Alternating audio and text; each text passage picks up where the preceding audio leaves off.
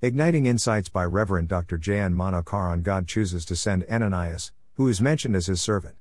He is available for the Lord, even though in his perception it was a risky or dangerous job.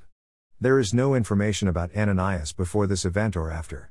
He was a simple follower of Lord Jesus Christ, not designated as an apostle or pastor or a prophet. Yet, he was a devout man and had a reputation among all.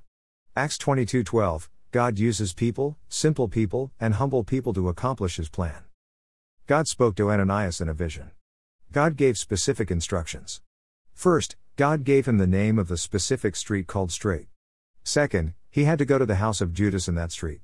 Third, he should look for a person called Saul of Tarsus. 4. That Saul would be praying.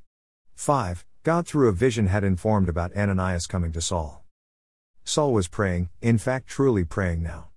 Earlier he said prayers is routine, ritual, tradition, or discipline. Now it was not a mechanical repetition of words, but spiritual conversation with God. Now, he prays to God with Lord Jesus as the mediator. Of course, he prayed in the name of Jesus. Ananias knew the past and present mission of Saul, to persecute the saints, but did not know the future mission of Saul.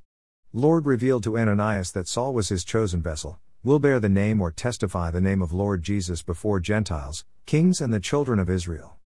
Saul, who made people suffer for the sake of the name of Lord Jesus Christ, will hereafter suffer for his name. Acts 9 13 19. Ananias was obedient, he went as instructed and reached Saul. He placed his hand on him. Ananias addresses Saul as brother. The dynamics of relationships have drastically changed. Saul was blind to see the face of Ananias.